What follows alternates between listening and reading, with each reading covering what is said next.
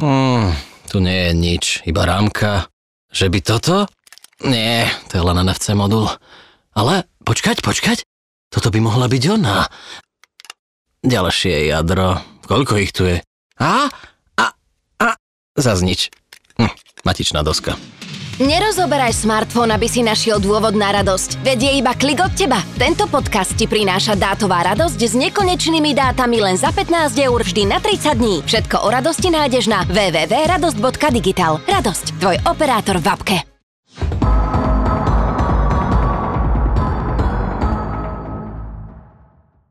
Ahojte a vítajte pri ďalšom podcaste Dotyk. V tejto epizóde sa budeme rozprávať o téme lokalizácie filmov, seriálov, či už sú to filmy v kinách, alebo či už je to obsah, ktorý nájdete na streamingových službách, pretože tie prichádzajú na Slovensko v čoraz väčšom počte a je cítiť, že chcú prinášať slovenský obsah, minimálne z hľadiska lokalizácie. No a o tejto téme sa budeme rozprávať s mojim dnešným hostom, ktorým je Anka Kompasová. Anka, ahoj. Ahoj, ďakujem za pozvanie. Ja ďakujem, že si prišla a Anka je ten správny človek, pretože ona sa živí tým, že prekladá kadejaké veci do Slovenčiny. Takže Anka, možno na úvod povedz našim poslucháčom, že čo vlastne robíš a ako vyzerá tvoj bežný pracovný deň. Ja som primárne teda dubbingová prekladateľka a úpravkyňa, ale okrem toho sa venujem aj prekladu titulkov a knižným prekladom. A môj bežný deň vyzerá teda tak všelijako pozliepanie, pretože pracujem väčšinou na viacerých projektoch naraz. To znamená, že niekedy do obeda dorábam nejaký projekt na dubbing, potom sa venujem knižnému prekladu, uzavriem to titulkami a ďalší deň to môže byť úplne v inom pomere a úplne opačne. Môžeš povedať, že aj pre aké spoločnosti robíš preklady, keď teraz sa rozprávame konkrétne o seriáloch, filmoch, či už streamingové služby alebo filmy mm-hmm. ako také? Ja spolupracujem s dubbingovým štúdiom Dimas v Bratislave, ktoré primárne teraz, um, myslím si, že možno to aj poslucháči postrehli, ktorí sa zaujímajú o mediálne dianie.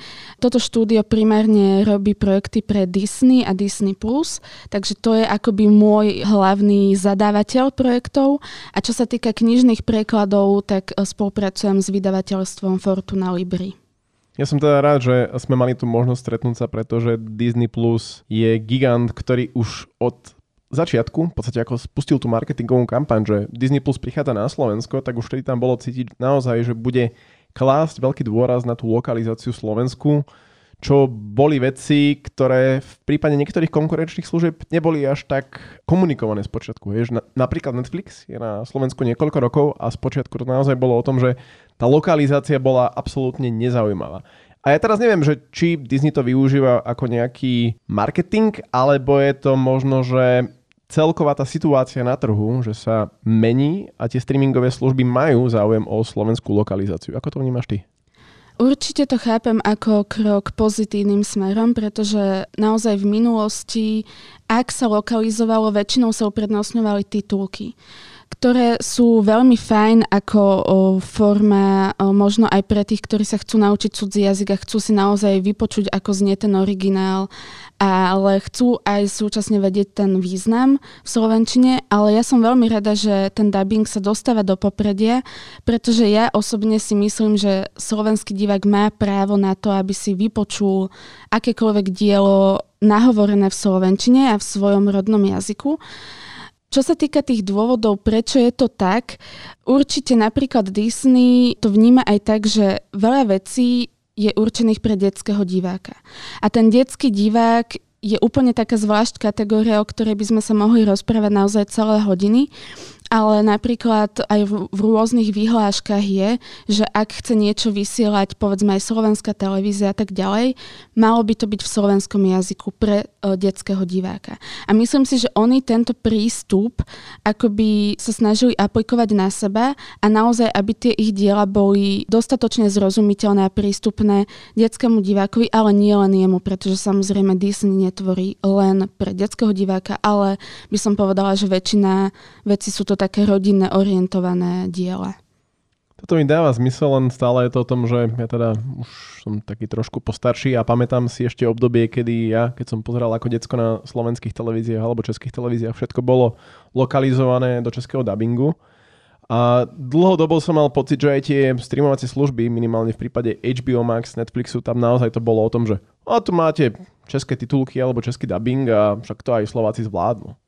Ja si myslím, že je to jednak aj odozva od divákov samotných, pretože ľudia si možno tak zvykli aj čítať v češtine, pozerať veci v češtine, ale v poslednom čase sa ukazuje, že predsa len chceme dokázať, že aj my vieme spraviť ten dubbing, aj, vy, aj my vieme spraviť ten dobrý slovenský preklad. A myslím si, že ten slovenský napríklad dubbingový preklad, on sa pohyboval v takých fázach, že, že boli to obdobia, ktoré ako by sa považovali za zlatú éru toho slovenského dubbingového prekladu. Potom samozrejme to ovplyvnila táto čeština a takéto uspokojenie sa napríklad s titulkami či už anglickými alebo slovenskými aj v kine.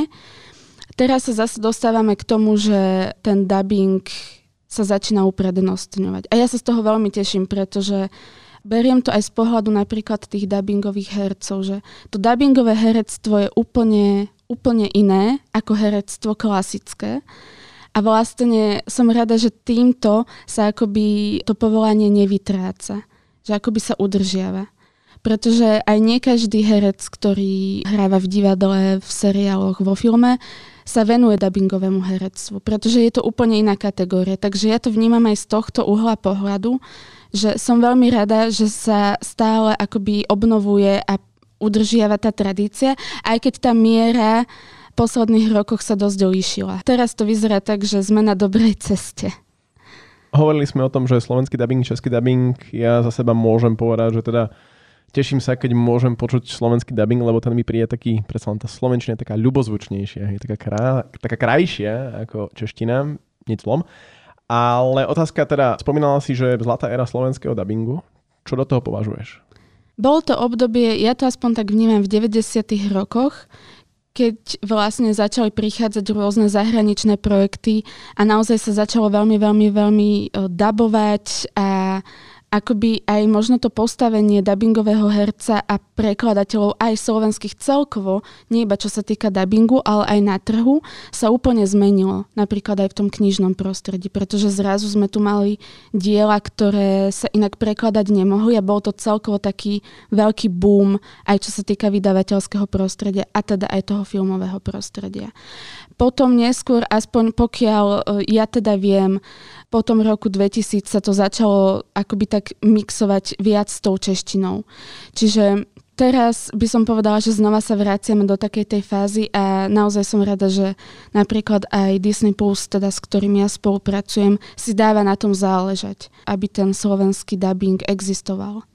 Je kopu ľudí, ktorí majú negatívny prístup k slovenskému dubbingu a proste povedia, že nebudú si káziť zážitok tým, že si pozrú nadabovaný film alebo seriál je to ich názor. Samozrejme, že potom pre inú skupinu ľudí je to prínosom, pretože neovládajú angličtinu, nechcú sa ju učiť, čiže môžu si aj takýmto spôsobom užiť ten film alebo seriál. Ale moja otázka je zameraná na to, že máš pocit, že slovenský dubbing ako taký sa nejakým spôsobom vyvíja a zlepšuje? Aj jedno, aj druhé. Aj sa vyvíja a teda ja to vnímam, že pozitívnym smerom. Aj keď treba povedať, že akoby aj tá miera toho, s akou sa k dubbingu prístupuje, sa trošku líši pri jednotlivých projektoch. Myslím si, že zlé a dobré dubbingové preklady alebo celkovo dubbing nájdeme všade. Aj v češtine by sme našli všelijaké prešlapy, ktoré potom radi diváci rozoberajú na fórach a tak ďalej. Ale ja to teda vnímam, že to je pozitívna zmena. Prečo napríklad Poliakom stačí ten ich dubbing taký, že jeden človek to celé prerozpráva a na pozadí počujú oni ten originál a my jednoducho sa tam snažíme naozaj prinášať taký ten plnohodnotný dubbing. Je to veľmi zaujímavé, pretože niektoré krajiny akoby sa uspokoja práve iba s tým jedným hercom, pričom do pozadia ide ešte ten originál. Niektoré krajiny nedabujú vôbec, pokiaľ viem, a skôr uprednostňujú titulky ale napríklad v našom tom kultúrnom kontexte dubbing bol vždy prítomný. Prečo je to u Poliakov, tak neviem celkom, e, nepoznám ten dôvod, ale ja osobne si myslím, že niekedy to môže pôsobiť aspoň ako sme my zvyknutí až tak komicky, hej, keď počujeme, že jeden človek dabuje, dabuje všetko. Hej, však my si v podstate z toho vždy ro- robíme srandu, alebo neviem teda, či ešte stále, ale ako detsko si pamätám, že ma to strašne bavilo a hovorím, že wow, to je sranda. Poďme teda k tej spolupráci s Disneym. Asi to rozdelíme do, do dvoch častí. Prvá časť je, že robíš titulky pre nejaký projekt. V akom predstihu ich dostaneš a ako prebieha tá komunikácia? Podpisuješ nejaké NDAčko, čo je vlastne vyhlásenie o mlčanlivosti, alebo ako to funguje? Áno, táto doložka akoby patrí prirodzene uh, ku každej zmluve. To znamená, že o tých projektoch sa nemôže samozrejme rozprávať predtým, než sú dostupné verejnosti. Čo sa týka titulkov, je to v podstate u mňa naopak, že ja najprv robím dubbing a potom oni ma kontaktujú na základe toho, že som robila dubbing, aby som vytvorila aj titulky. Čo môžem povedať, že sa mi už robí oveľa, oveľa ľahšie, keď už mám ten ho- preklad hotový a vlastne to iba prispôsobujem akoby tým technickým parametrom, ktoré musia titulky splňať. Dobre, tak teda upravím svoju otázku, že ako prebieha lokalizácia nejakého projektu pre streamingovú platformu do Slovenčiny na úrovni, že idem robiť dubbing, dostaneš iba nejaký text, ktorý musíš preložiť, alebo dostaneš k tomu aj nejaký podtón alebo doplňujúce informácie, ktoré ti majú pomôcť v preklade, respektíve ako to je a v akom časovom predstihu to dostaneš? To časové hľadisko závisí veľmi od projektu, pretože niektoré veci sa dostávajú tak, že, že mám na to povedzme dva týždne. Na niektoré veci je oveľa, oveľa viac času, aj podľa rozsahu. To znamená, že keď som robila nejakú celú sériu, povedzme seriál, ktorý má 8 častí, tak na to bolo povedzme aj 2-3 mesiace. Aj keď samozrejme čím skôr, tým lepšie, ako sa vždy hovorí, ale na niektoré projekty, ako napríklad kinodubbing, je menej času, pretože tie sa potrebujú robiť rýchlejšie. A čo sa týka toho, ako to vyzerá, ja dostanem zo slovenskej produkcie od našich produkčných podklady, ktoré k tomu oni dostanú vlastne priamo zo štúdia amerického. Väčšinou to je dubbingová listina alebo dialogová listina. Je to akási forma scenáru, aj keď od scenáru sa to líši rôznymi akoby parametrami. Obsahuje to veci, ktoré scenár neobsahuje naopak. A napríklad Disney je špecificky tým, že dostáva naozaj veľmi veľa pomocných informácií a podkladov aby som zachovala práve to, možno ako sa tá postava vyjadruje, čo je pre ňu typické. Čiže Disney si na tom dáva veľmi záležať. Nie je to iba o preklade akoby slov, ale oni naozaj chcú, aby som nevytvárala slovenský text, ale slovenské akoby postavy a aby som zachovala ich charakterové vlastnosti. OK, toto je celkom zaujímavé, pretože viem, že v minulosti to bolo niekedy, sa stávali také príklady, že bola lokalizácia filmu a bolo presne vidno, že angličtina má niektoré slova alebo niektoré frázy sa dajú rôznym spôsobom preložiť a práve keď som videl v niektorých scénách, tak tam som videl, že OK, že asi ten prekladateľ mal iba text, lebo preložil to iným spôsobom ako to, čo reálne sa dialo na, na, na obraze. Áno, inak e, toto je tiež taká otázka, ktorá by sa dala veľmi rozviesť, pretože pri dubbingovom preklade automaticky dochádza k vynechávkam. To myslím si, že to sa trošku o to zaujíma, je mu to aj jasné, pretože angličtina má krátke slova, väčšinou jedno dvojsylabičné, kdežto slovenčina má slova dlhšie. To znamená, že čo vie angličan alebo američan povedať piatimi silabikami, ja v slovenčine musím povedať 15 silabikami. A tým pádom ja ako prekladateľ neviem zachovať niekedy úplne všetko, a aby to úplne presne sedelo s tým, čo bolo povedané v angličtine. Čiže dochádza k vynechávkam. Ale tie vynechávky musia byť akoby funkčné. Že naozaj buď sa ten význam nejako kondenzuje, to znamená, že spojím viac významov dokopy a poviem to jedným slovom, ktoré tie ostatné významy zahrňa, alebo potom preferujem, že ktorý význam je dôležitejší zachovať. Hej, keď máme 5 prídavných mien, v angličtine a ja tam viem časovo zachovať iba tri, tak musím vedieť, že ktoré. A potom napríklad to, na čo ty narážaš, je možno aj miera toho, ako sa používajú vulgarizmy, ale to je opäť taká téma, že mohli by sme tu sedieť a rozprávať sa o tom veľmi, veľmi dlho pretože vlastne v angličtine tie vulgarizmy majú úplne iný charakter a úplne inak sa vnímajú ako u nás. Hej, takže niekedy možno sa divákom zdá, že je to ochudobnené, je to zosalabené alebo, alebo že tam niečo chýba. Ale zase musíme pracovať s tým, že ako vlastne je nastavený ten štandard u nás. Čiže budú mať niekedy u nás nadávky gule, alebo stále to bude zoslabované? No, ja keďže robím s Disneym, tak tam asi si vieš predstaviť, Hej. že nejaké extra nadávky Tam nie asi sú. nie, ale možno, že skôr hľadiska toho, že ako to vnímaš. Um... Že predsa len nejaké kinofilmy, kde to môže byť, že je to 18+, plus, že na, naozaj by sa tam mohlo naplno A povedať. tak áno, ale ja si myslím, že máme už aj diela, v ktorých nájdeme všelijaké nadávky, najmä teda, ktoré sú určené filmy, povedzme, pre dospelého diváka. A ja sa vždy snažím akoby mať toho diváka na zreteli. Čiže keď viem, že aj keď to nie je povedzme pre deti od 5 rokov, ale keď je to nejaký rodinný film, tak nesnažím sa tam veľmi dávať e, nadávky, ktoré by mohli pôsobiť rušivo, pretože kultúra má pre mňa aj takú výchovnú funkciu. To znamená, že aj keď v tej angličtine niečo je povedané, ale opäť v tej ich kultúre sa to vníma úplne inak ako u nás, to znamená, že u nich, keď sa zanadáva, sa to berie, povedzme, priateľnejšie, než u nás, keď sa zanadáva. Takže ja to beriem veľmi tak zodpovedne. Ale sú projekty, pri ktorých dám možno tomu hercovi aj viac možností, ako môže zanadávať, alebo čo môže povedať. A potom vlastne oni sa v štúdiu rozhodnú, že toto by asi bolo dobré, alebo to by sa sem hodilo. A vlastne keď herec v tej emócii a je akoby súčasne v tej scéne spolu s tým americkým hercom, tak vie lepšie možno odhadnúť, že, že čo by tá postava povedala. Keď prekladáš, povedzme, seriály, dobre, spomínala si, že nejaký 8 členný seriál, povedzme, že taký štandard, je, jeden diel má jednu hodinu, alebo jedna časť má jednu hodinu. Koľko ti to trvá? Väčšinou, povedzme, seriál, ktorý má 50 minút, viem spraviť, alebo teda tá časť, ktorá má 50 minút, viem ju spraviť za nejakých 6 dní, 5-6 dní, ak na tom pracujem celý deň, plus minus. Čiže to je nejakých 40 až 50 hodín, dá sa tak povedať? Dá sa to tak povedať, áno. Okrem teba, kto potom ešte teda pracuje? Lebo opäť sa tu teda rozprávame v dvoch scénách, alebo v dvoch úrovniach. Prvá úroveň je povedzme, že by si lokalizovala iba tie titulky, tak tam pre- predpokladám, že to celé stojí na tebe, že ty urobíš ten preklad titulkov, hotovo. Ale pokiaľ naozaj, že sa rozprávame o tom, že chce zadávateľ mať aj slovenský dubbing, koľko ľudí na tom okrem teba ešte pracuje? Priamo to americké štúdio pracuje so slovenským štúdiom, to znamená, že ja keď dostanem materiály, dostanem ich od slovenského produkčného, čiže určite je tam produkčný.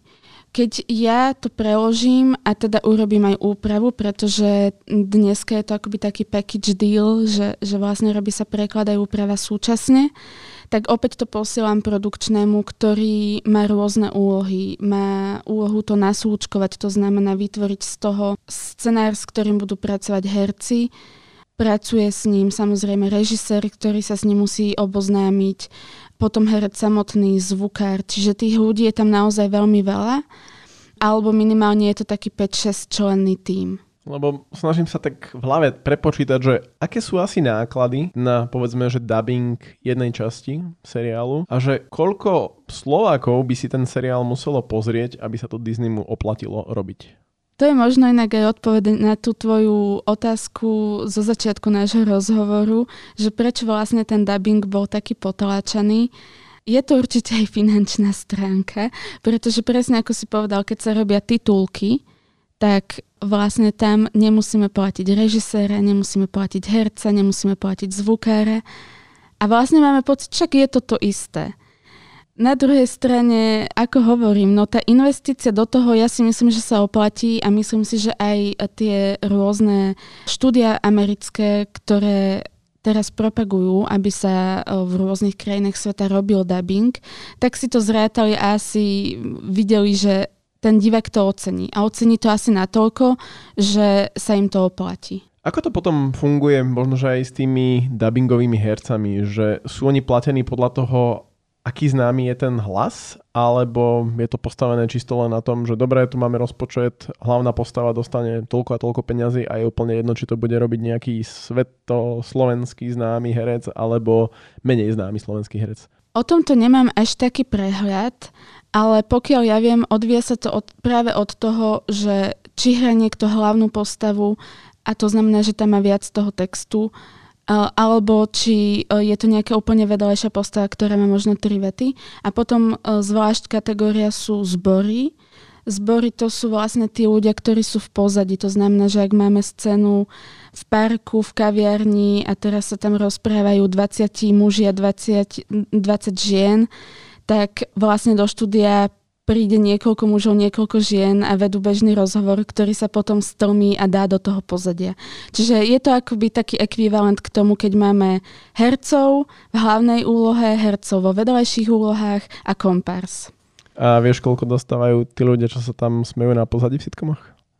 Dobre, blbý vtip, Nie. ale uh, koľko dostávaš ty, respektíve si platená za normostrany textu, alebo za minutáž, alebo ako to funguje? Ja som platená od minúty filmu. To znamená, že áno, človek si povie, že mám film, povedzme, akčný, kde je veľa scén takých iba, že sa niekto naháňa a, a so zbraňou v ruke a iba sa tam achka, ochka, alebo niektoré filmy sú naozaj také, že je tam iba hudba 10 minút a podobne. Na druhej strane niekedy sa mi to nevypláca, pretože, no poviem, poviem príklad, to bude asi najlepšie. Mala som e, dokumentárny film, ktorý mal hodinu a pol a tam vlastne som mala scenár, ktorý mal 30 strán. Ale mala som epizódu, ktorá mala 50 minút a scenár mal 80 strán. A teraz ja nie som platená od tej strany, ale vlastne od tej minúty. Čiže to, čo, by, čo, čo som akože ušetrila na tom filme, som si musela vykompenzovať potom na tom seriáli. Čiže e, niekedy je to zaujímavé potom. Hej, čiže v podstate v tom seriáli si mala ako keby dvojnásobnú robotu a za menej peňazí. Áno. Máš možno, že aj informácie o tom, že ako sa mení prístup iných streamovacích služieb k slovenskej lokalizácii, lebo aktuálne sa teda primárne sa rozprávame o tom, že Disney Plus, aká je situácia, aj vďaka tomu, že ty s nimi spolupracuješ a z toho, čo ty rozprávaš, tak cítim, že je veľký dôraz práve prinášať aj ten slovenský dubbing. Takže či možno, že aj konkurencia ako HBO alebo Netflix tým, že Disney prichádza na Slovensko a robí to, čo robí, tak či možno, že aj títo konkurenti tak zrazu začali zbystrili a že OK, asi možno by sme aj my viac mali robiť slovenského dubbingu. Neviem celkom, či to majú v pláne, ale myslím si, že minimálne tá odozva, keď sa Disney Plus spustí na Slovensku, bude, bude nejaká. Aj keď možno teraz ten zámer nemajú úplne a povedzme skôr sa zameriavajú na tie titulky. V každom prípade ja akúkoľvek snahu propagovať slovenský jazyk, či už teda sú to titulky alebo či je to dubbing, vnímam ako pozitívnu, pretože naozaj aj mnohé iné streamovacie služby v minulosti akoby propagovali iba tú češtinu. A myslím si, že Disney Plus má, má taký vplyv, že uh, určite bude odozva aj od tých iných platformiem. Pomínala si v úvode, že robíš lokalizáciu aj pre kinofilmy. Vieš to porovnať, že či sa tie projekty nejako odlišujú, alebo je to plus minus to isté, čo robíš pre streamovacie služby, len v bledomodrom? Musím povedať, že hoci vlastne ide o streamovaciu službu, Disney Plus si dáva veľmi, veľmi záležať na tom, ako sa jeho značka prezentuje v zahraničí. To znamená, že tá miera z mojej strany, zo strany zvukára, zo strany herca, režiséra je taká, ako by bola pri kinodabingu. Kdežto napríklad, keď to porovnáme teraz všeobecne odhliadnúc od streamovacích služieb, napríklad televízny dubbing versus kinodubbing, tak tam sa väčšinou tá miera líši. Hej, keď si predstavíme nejaký turecký alebo neviem aký seriál, tak tam je tá výroba oveľa rýchlejšia, oveľa akoby promptnejšie sa musí reagovať na veci, kdežto pri kinodabingu sa musí človek viac vyhrať. A to je práve aj moja úloha. Je to možno aj taký pragmatický dôvod, že keď si predstavíte, že idete do kina, a máte tam obrovské plátno a teraz je tam close-up na toho herca, ktorý úplne zreteľne rozpráva a otvára pery. Ja to musím úplne inak akoby urobiť tú úpravu, aby to sedelo a aby to na diváka nepôsobilo rušivo. Tieto veci sa potom aplikujú, teda z toho, čo si povedala, tak chápem, že Disney plus minus na úrovni kinohitov a potom taká nižšia úroveň je taký ten tradičný televízny dubbing. O, nenazvala by som to možno, že nižšia úroveň, len vyplýva to celkovo z toho charakteru a potreby toho televízneho dubbingu. Disney Plus si na tom dáva záležať, ako som povedala, z viacerých dôvodov. Pretože robia pre detského diváka a pretože oni si celkovo dávajú záležať, a bolo to tak aj v minulosti, na tom, ako sa prezentuje tá jeho značka. To znamená, že aj piesne, aj rôzne iné veršované veci, ktoré tam sú, tak sú povedzme aj časovo náročnejšie, ako keď máme klasický seriál v ktorom nemusím ja nič pretextovať, nemusím nič prerímovať a tak ďalej. Čiže možno aj z tohto pohľadu je to potom oveľa komplexnejšie. Máš aj nejaké zábavné pikošky z práce, alebo je to skôr taká rutina, že pošle sa text, preloží sa to a hotovo, bez, bez nejakej srandy? Pikošky sú všelijaké. Možno práve aj to, čo som práve spomínala, že niekedy ani neviem celkom, že či ten pojem dubbingový prekladateľ je presný, pretože tá moja práca zahrňa toľko rôznych akoby um, bočných projektov alebo iných vecí, ktorým sa musím venovať, že sama niekedy rozmýšľam, že ako lepšie by sa dalo to moje povolanie nazvať. Lebo naozaj niekedy musím sa zahrať na textára, musím sa zahrať na básnika a to sú veci, ktoré človeka aj trošku musia baviť. Možno taká ďalšia prekvapivá vec, ktorá pre mňa bola, je, že často konzultujem s odborníkmi, lebo niekedy sa mi v tom preklade vyskytnú veci, ku ktorým, aj keď by sme povedali, že na internete je všetko, ale na internete nie je všetko a to, čo tam je, nie je vždy správne tak niekedy naozaj musím osloviť rôznych odborníkov, to znamená Arboretum, Mliňany, komunikovala som s našimi bývalými olimpionikmi vo vodnom pole, naozaj niekedy ani neviem, že k čomu všetkému sa dostanem. O, napríklad pri jednom projekte som konzultovala s odborníkom na stejky, lebo som potrebovala správne pomenovať ten steak v slovenčine. Čiže niekedy je to naozaj veľmi zaujímavé aj z toho uhla pohľadu, že veľmi cítim taký osobnostný rozvoj a že naozaj človek musí mať otvorenú mysel, aby vedel to všetko vstrebať a ako by sa stávať tiež odborníkom na rôzne oblasti. Čiže už niekedy sa môj príbuzní smejú, že no, že čo nám povieš nové, lebo niekedy im naozaj poviem úplne takú zaujímavú vec, že vedeli ste toto o stejkoch, vedeli ste toto o basketbale, vedeli ste toto o vodnom pole, o kanoistike a tak ďalej a tak ďalej. Je to naozaj práca, ktorá zahrania všetko možné. Čo povieš našim poslucháčom o stejku a o vodnom pole? No, tak poviem, že steak napríklad sú dva druhy zrenia stejku, suché a mokré. A to suché je naozaj také akože top. A existujú rôzne druhy mesa, ktoré sú naozaj napríklad tie kravy sa e, pasú iba na rôznych pasienkoch a žijú iba v určitých oblastiach. Napríklad v Japonsku je také plemeno, ktoré iba tam žije v horskej oblasti a spása presne iba ten druh trávy a vďaka tomu to meso je práve také, aké je. a tieto informácie potom použiješ do lokalizácie. Áno, a niekedy, niekedy človek zistí, že vlastne to tam ani nebude poriadne počuť, ale zaoberal sa tým dva týždne. Ale keď to chce človek spraviť dobre, čo ja si teda dávam tak záležať, že aby to bolo tak, ako to je v tom origináli, tak áno, niekedy človek zistí, že hej, vlastne možno to až nebolo tak treba, ale pre vlastné potešenie a pre spokojnosť aj divákov je to treba. Hej, toto ťa plne chápem, lebo ja som tiež presne ten typ, nie že používateľa, ale redaktora, že často píšeme o niektorých veciach, o ktorých až tak nepoznáme všetky tie informácie o tom, takže potom ja som tiež presne na tej úrovni, že nejdem iba preberať nejaký zdrojový text, ale naozaj si to naštudujem, aby som to pochopil do hĺbky a sám reálne chápal to, o čom píšem. A to je podľa mňa aj taký základ, že ako by sme to mali robiť.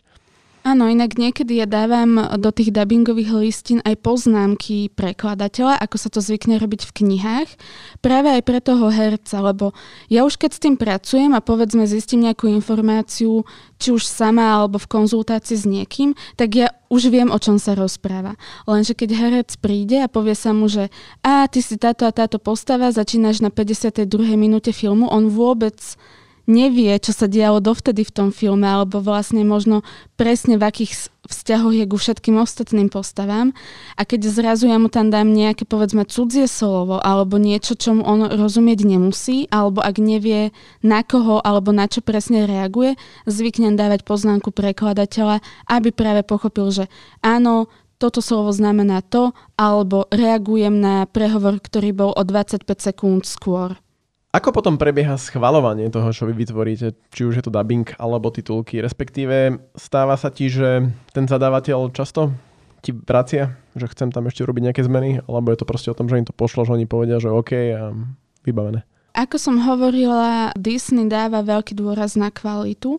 To znamená, že áno, občas sa to stáva, ale stáva sa to skôr v takých prípadoch, že akoby práve tie zvuky v pozadí, ktoré som spomínala, akoby ten šum, ktorý vytvárajú tie postavy, ten kompárs, to sa musí občas trošku doťuknúť, alebo rôzne také akože drobnosti, slovné hračky, že ak sa dajú lepšie zachovať, tak aby sa zachovali a tak ďalej. Čomu teda ja sa snažím vždycky akoby pomôcť už od začiatku. Ale áno, niek- niekedy sa stane, že sa niečo vráti. A hlavne napríklad niektoré projekty sú také, že tá postprodukcia priamo amerického filmu ešte nie je úplne dotuknuté. A to znamená, že ja mám hotové niečo na 90% a potom vlastne čakám na to, kým oni mi pošlú tú finálnu verziu. Ale môžem povedať, že to je naozaj veľmi ojedinelé, že by sa niečo vrátilo, že je nesprávne, je zlé. Skôr je to naozaj také, akože, aby to prešlo očami viacerých, pretože ja ako dubbingový prekladateľ nemám redaktora ako je to pri knižných prekladoch. To znamená, že je tam šanca, že áno, je preklep, áno, niečo mi ujde a tak ďalej. Spomínala si, že mm, robíš aj knižné preklady. Dá sa to porovnať práve s týmito filmovými, seriálovými pre- prekladmi? Áno, určite. Je to, je to iný svet, ja to poviem tak. Pri dubbingovom preklade som na to ja sama, aj na preklad, aj na úpravu. To znamená, že ak to po mne niekto pozerá, tak je to buď produkčný alebo režisér, ale tí nekontrolujú to, ako som to preložila. Skôr možno ich zaujíma, že či akoby to nadvezuje na seba tie repliky a tak ďalej a tak ďalej a venujú sa skôr tým technickým veciam okolo toho.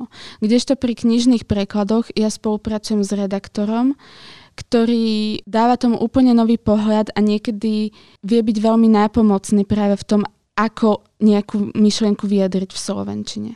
Čiže ten dubbingový preklad je pre mňa oveľa väčšia zodpovednosť. Tým, že tam nemám nikoho iného, ktorý by to po mne nejako extra pozeral.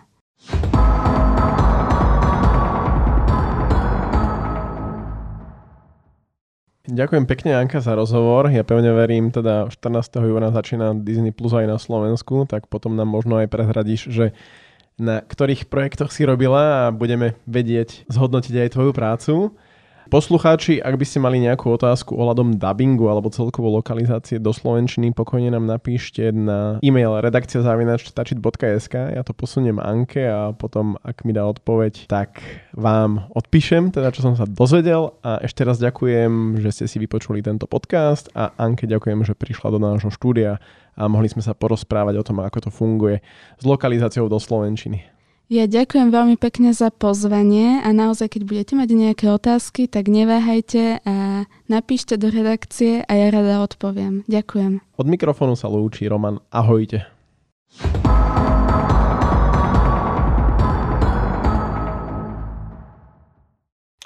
Hmm, tu nie je nič, iba rámka. Že by toto? Nie, to je len NFC modul. Ale počkať, počkať. Toto by mohla byť ona. Ďalšie jadro. Koľko ich tu je? A? A? A? Zas nič. Hm, matičná doska. Nerozoberaj smartfón, aby si našiel dôvod na radosť. Veď je iba klik od teba. Tento podcast ti prináša dátová radosť s nekonečnými dátami len za 15 eur vždy na 30 dní. Všetko o radosti nájdeš na www.radosť.digital. Radosť, tvoj operátor v apke.